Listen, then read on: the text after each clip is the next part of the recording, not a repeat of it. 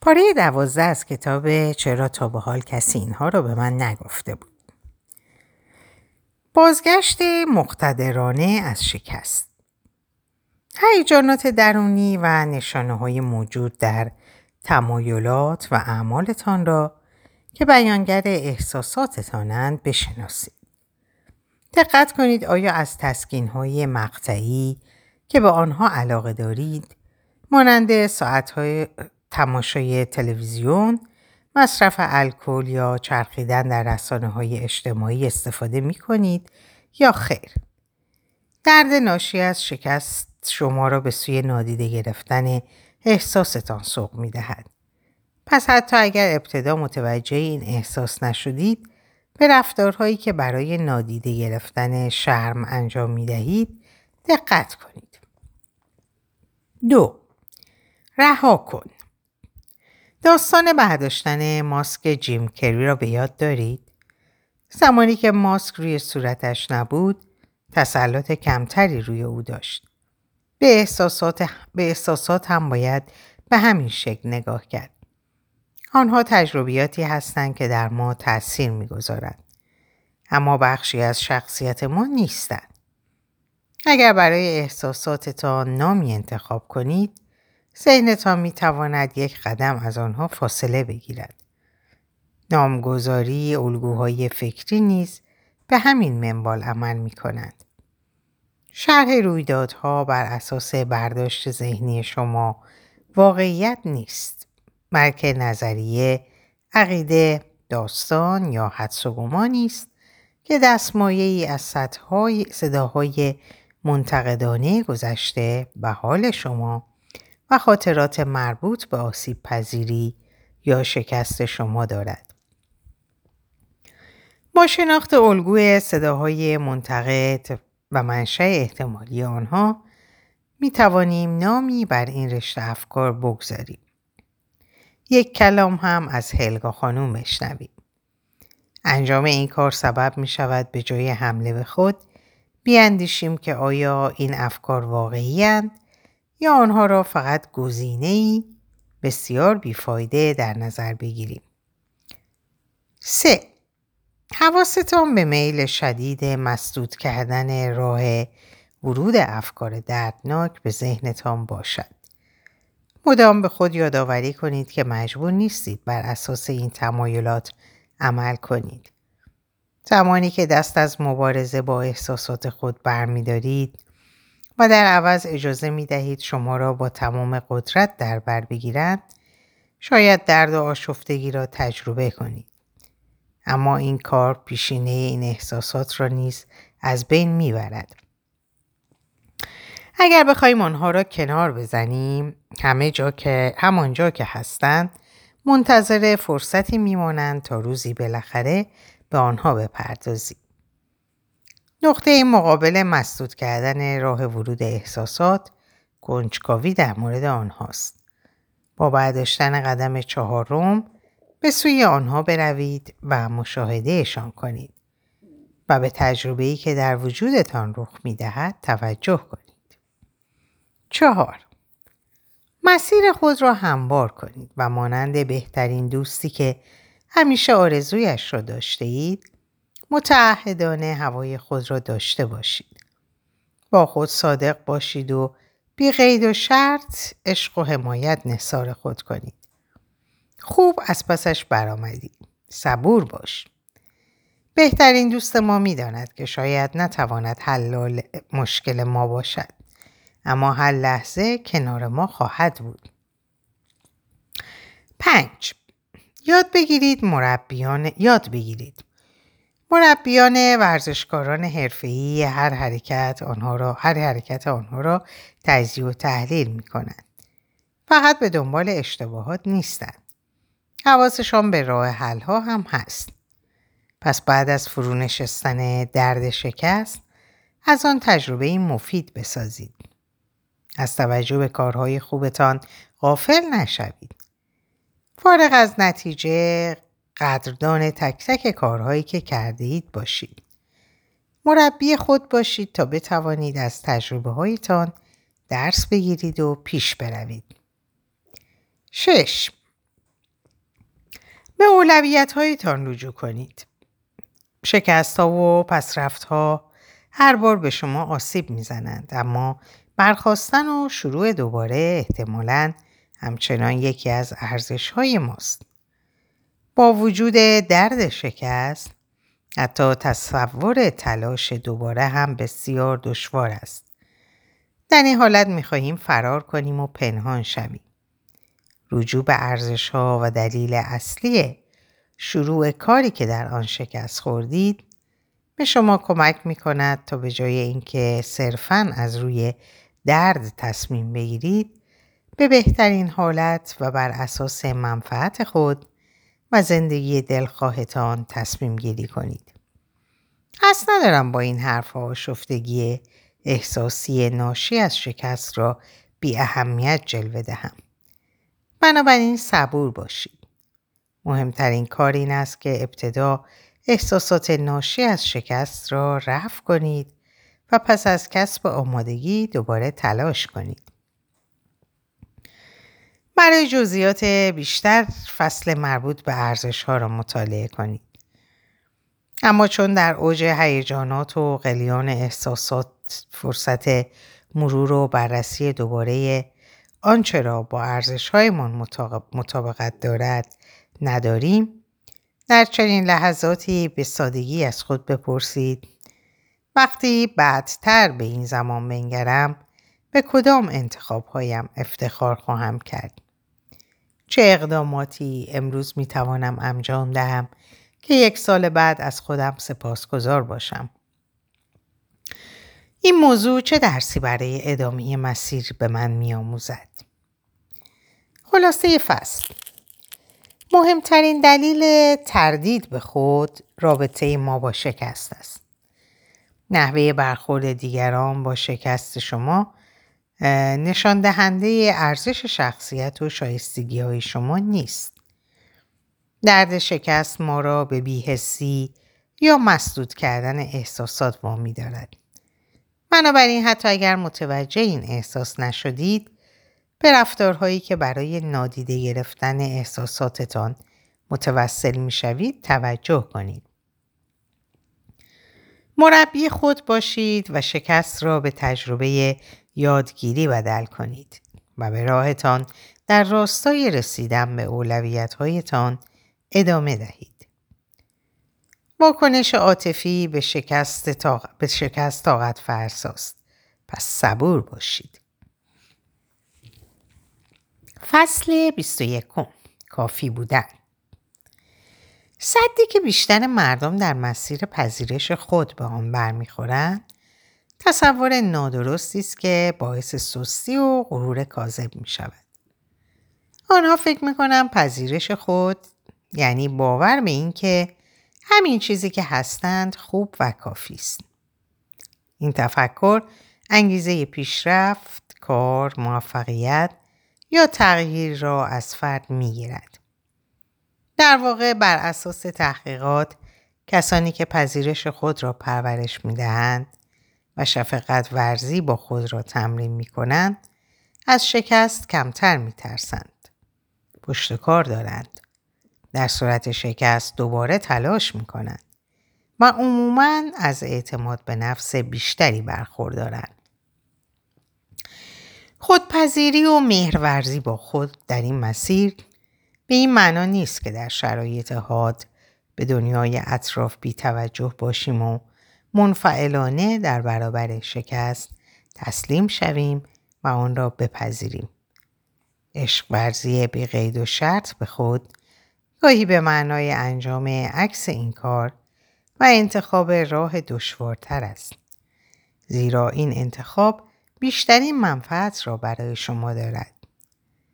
یعنی وقتی که افسرده یا غرق انزجار از خیشتنید خود را سرزنش نکنید بلکه از هر ذره انرژیتان استفاده کنید تا پس از شکست دوباره خود را بازیابید.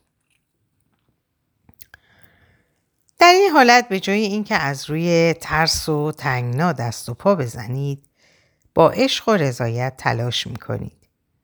اگر روی رشد و شکوفایی خشتن پذیری کار نکنیم در زندگی همیشه دنبال تایید و کسب اطمینان خواهیم بود و در نتیجه در دام مشاغلی که از آنها بیزاریم یا روابط آسیبزا گرفتار می شویم. یا اینکه همیشه دچار رنجش و خشم خواهیم بود.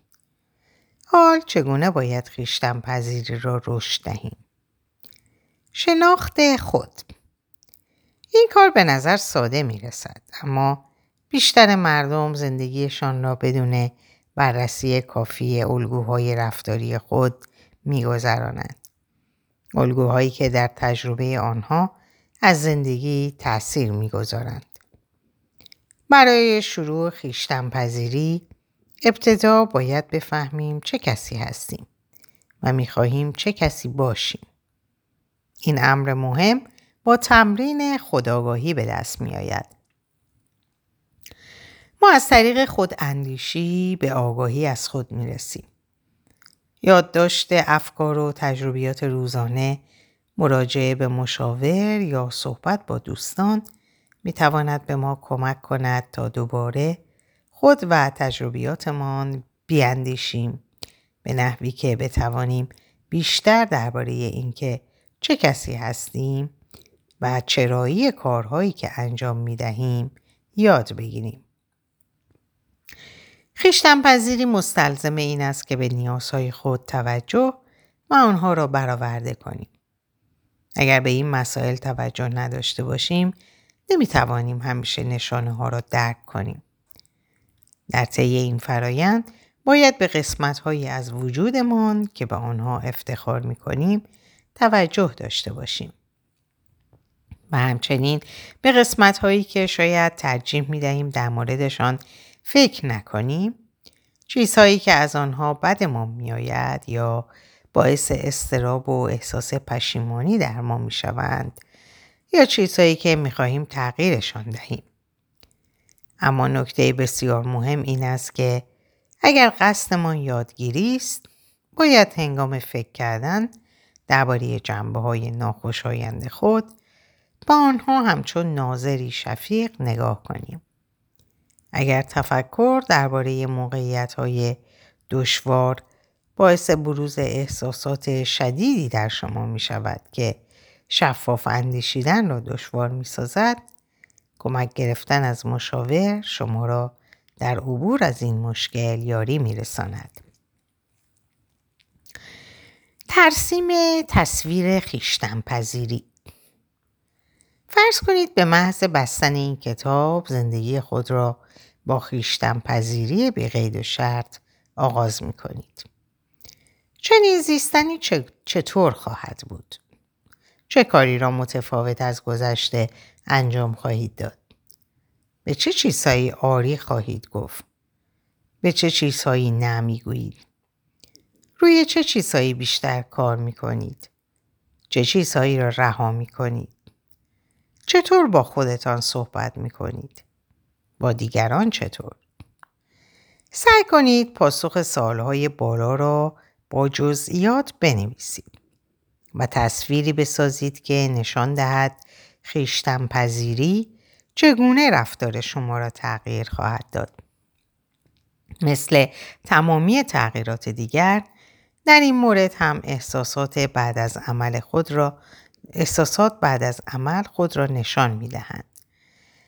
بنابراین زیستن در زندگی که در آن احساس ارزشمند بودن داشته باشید یعنی تغییر دادن این کار به یکی از تمرین های زندگی روزمره. این کار پایان و مقصدی ندارد. باید هر روز آن را انجام دهید تا در مسیر خیشتن پذیری بی قید و شرط زندگی کنید.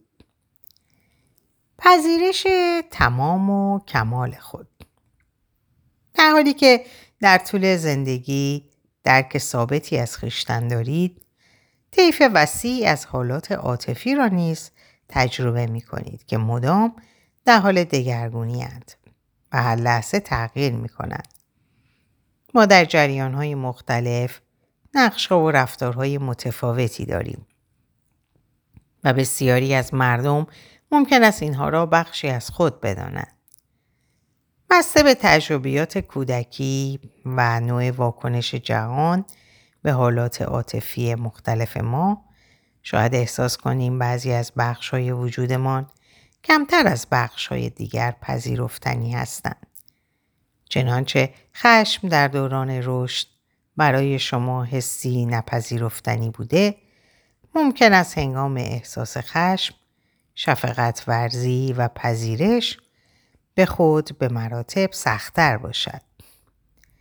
این رفتار خیشتن پذیری را مشروط بر نحوه احساستان می کند. امتحان کنید. می توانید به واکنش خود به احساسات مختلف آگاه شوید و با استفاده از تمرین زیر که در شفقت درمانی استفاده می شود سعی کنید از آنها فاصله بگیرید و در عوض با احساساتتان با شفقت برخورد کنید. چند لحظه به یکی از اتفاقات اخیر که ترکیبی از احساسات را در شما برانگیخته فکر کنید. بهتر است با چیزی شروع کنید که چندان ناراحت کننده نباشد تا انجام تمرین برایتان طاقت فرسان نشود. یک پاره از افکارتان را درباره آن بنویسید. دو احساسات مختلفی را که در شما برانگیخته برانگیخت بنویسید. مثلا خشم، غم، استراب. با هر یک از احساساتی که نوشتید ارتباط برقرار کنید و ببینید چه پاسخهایی برای پرسش های زیر دارید. در کدام نقطه بدنتان متوجه این احساس شدید؟ چگونه فهمیدید که چنین احساسی در آن نقطه وجود دارد؟ دو کدام یک از افکارتان به آن احساس مرتبط بود؟ اگر آن احساس می توانست صحبت کند چه می گفت؟ چه تکانه هایی با آن احساس همراه بود؟ اگر آن احساس می توانست درباره نتیجه تصمیم بگیرد شما را وادار به انجام چه کاری می کرد؟ مثلا استراب ممکن بود از شما بخواهد فرار کنید. خشم ممکن بود از شما بخواهد بر سر کسی فریاد بزنید. چهار آن بخش از وجود شما به چه چیزی نیاز دارد؟ چه چیزی می تواند به آرام کردن آن احساس کمک کند. بعد از اینکه این کار را برای همه احساستان انجام دادید همین سالها را در مورد خود مشفقتان, مشوقتان بپرسید. یعنی آن بخش از وجودتان که می‌خواهد عشق و پذیرشی به قید و شرط به خود نشان دهد. همزمان که این کار را برای هر یک از احساس ها انجام می دهید به خود وقت دهید و قبل از اینکه به سراغ احساس بعدی بروید از احساس قبلی فاصله بگیرید. اگر احساسات در همه زیادی در آن رخ داد دارید. هر بار که این کار را انجام می دهید توانایی خونسا کردن آن احساسات را تقویت می کنید و بدون اینکه از پای درتان بیاورد درک خوبی از آنها به دست می آورید. این تمرین برای بررسی احساسات در هم مفید است. از خلال آن در میابیم که حتی احساساتی که زمانی آنها را نپذیرفتنی می‌دانستیم هم طبیعیت. هر یک از این احساسات باستاب روش متفاوتی از تفسیر موقعیتند تا به نتایج متفاوتی درباره انتخاب مسیر بعدی خود برسیم. اگر زمان بگذاریم و این دیده کلی را در مورد تجربیات عاطفی خود به دست آوریم بهتر می توانیم با خود مشوقمان ارتباط برقرار کنیم. حتی در موقعیت هایی که فکر می کنیم باید با خود خشن و تند رفتار کنیم. سرزنش خود را کنار بگذارید. چگونه خود را سرزنش می کنید؟ از چه کلماتی استفاده می کنید؟ این سرزنش در مورد چه مواردی است؟ برای چه چیزهایی خود را سرزنش می کنید؟ ظاهر، عمل کرد، ویژگی های شخصیتی، مقایسه با دیگران. برخی از شکل های خود سرزنشگری می تواند مخربتر از بقیه باشد. گاهی ممکن است خود سرزنشگری به این شکل باشد که بعد از شکست به خود بگویید تو بیلیاقتی. در شرایط بدتر که از خودتان احساس تنفر می کنید خود سرزنشگری افزایش مییابد و سبب شرم بیشتری در وجود شما می شود. امتحان کنید. این تمرینی سریع است که به ما کمک می کند از منتقد درونمان کمی فاصله بگیریم و ببینیم که واقعا آنقدر هم خوب و دلسوز نیست. وقتی درباره تمامی شیوه های خود خود سرزنشگریتان فکر کردید لحظه ای درنگ کنید و اون منتقد درونی را مثل شخصی که بیرون از سر شماست تجسم کنید. آن شخص چه شکلی است؟ موقع صحبت کردن با شما لحن صحبت و حالت چهرهش چگونه است؟ چه احساساتی از خود بروز می دهد؟ اگر روبرویتان باشد چه احساسی پیدا می کنید؟ فکر می کنید انگیزش چیست؟ آیا این کار تلاشی بیهوده است تا به نحوی از شما محافظت کند؟ می خواهید وقتتان را با چنین فردی بگذرانید؟ این فرد می تواند به شما کمک کند تا زندگی شادی داشته باشید؟ و در نهایت از خود بپرسید چه می شود اگر هر روز و هر ساعتم را با این منتقد بگذرانم؟ وجه مشوق وجودتان را بیابید. اگر منتقد درونتان در تمام طول عمر همراه نزدیک اما ناخواسته شما بوده است تقریبا محال است بتوانید ناگهان تصمیم بگیرید او را حذف کنید. تکرار خود سرزنشگری باعث شده که این مسیرهای عصبی به راحتی در دسترس مغز شما باشد. بنابراین آن صدا گاه و بیگاه با آوای بلند با شما حرف می‌زند. حال باید صدایی جدید، سالمتر و مفیدتر برای خود فراهم آوریم و بعد شروع به تمرین کنیم. همانطور که برای دیدن و شنیدن منتقد درونیتان وقت گذاشتید بیایید وجه مشوقتان را هم به مهمانی دعوت کنید. وجهی که بهترین ها را برای شما می خواهد و آسیب های ناشی از حمله به خود را می شناسد. این قسمت از وجود شما هم می خواهد که شما رشد کنید و به موفقیت برسید. اما این خواستش از محبت نشأت می‌گیرد نه از شرم کمی وقت بگذارید و ببینید گفتگوی مشفقانه با خود چه حسی دارد به یاد داشته باشید که این کار با مثبت اندیشی فرق می کند. شخص مشفق صادق و مهربان است. مشوق و حمایتگر است و بهترین ها را برای شما می خواهد. وقتی به دیگران شفقت نشان می دهید از چه کلماتی استفاده می کنید؟ دیگران با چه کلماتی شفقتشان را به شما ابراز می کنند؟ خاطره ای را به یاد آورید که در آن شخصی با شما رفتار مشوقانه داشته. او چگونه به شما نگاه می‌کرد؟ به شما چه می‌گفت؟ رفتارش چه حسی را در شما برمیانگیخت؟ چه می‌شد اگر همیشه به آن صدا دسترسی داشتید؟ امتحان کنید. برای تقویت وجه مشف... مشفق فقط باید رویه را منظم تکرار و تمرین کنید. سعی کنید نامه مشفقانه برای خود بنویسید. این کار را در لحظه انجام دهید. گویی برای دوست نزدیکی می نویسید که در رنج است یا دوستی که سعی دارد تغییر کند. چگونه به او نشان می دهید که همیشه حمایتش می کنید و آرزو دارید رنجش به پایان برسد. نیازی نیست کسی این نامه را بخواند. فرایند ارتباط برقرار کردن با خود مشفقتان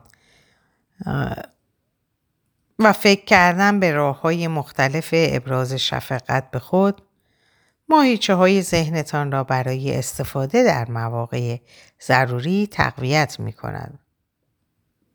اگر شفقت فرزی با خود سخت است روی کسی تمرکز کنید که بی قید و شرط دوستش دارید و تصور کنید برای او می نویسید. یا از کلماتی استفاده کنید که عزیزانتان در گذشته به شما گفتند. خلاصه فصل این تصور که خیشتن پذیری موجب تنبلی، خودپسندی و بیانگیزگی خواهد شد برداشت اشتباهی است. تحقیقات نشان می دهد که احتمال ترس از شکست در کسانی که خیشتن پذیری و خود شفقت ورزی را در خود پرورش می دهند کمتر و احتمال تلاش دوباره این افراد پس از شکست بیشتر است. خیشتن پذیری با پذیرش منفعلانه شکست یکی نیست. احساس شفقت به خود اغلب شامل انتخاب مسیر دشوارتری است که به صلاح شماست. در اینجا به پایان این پاره می‌رسم براتون آرزوی سلامتی، ساعات و اوقات خوش و خبرهای خوش دارم. خدا نگهدارتون باشه.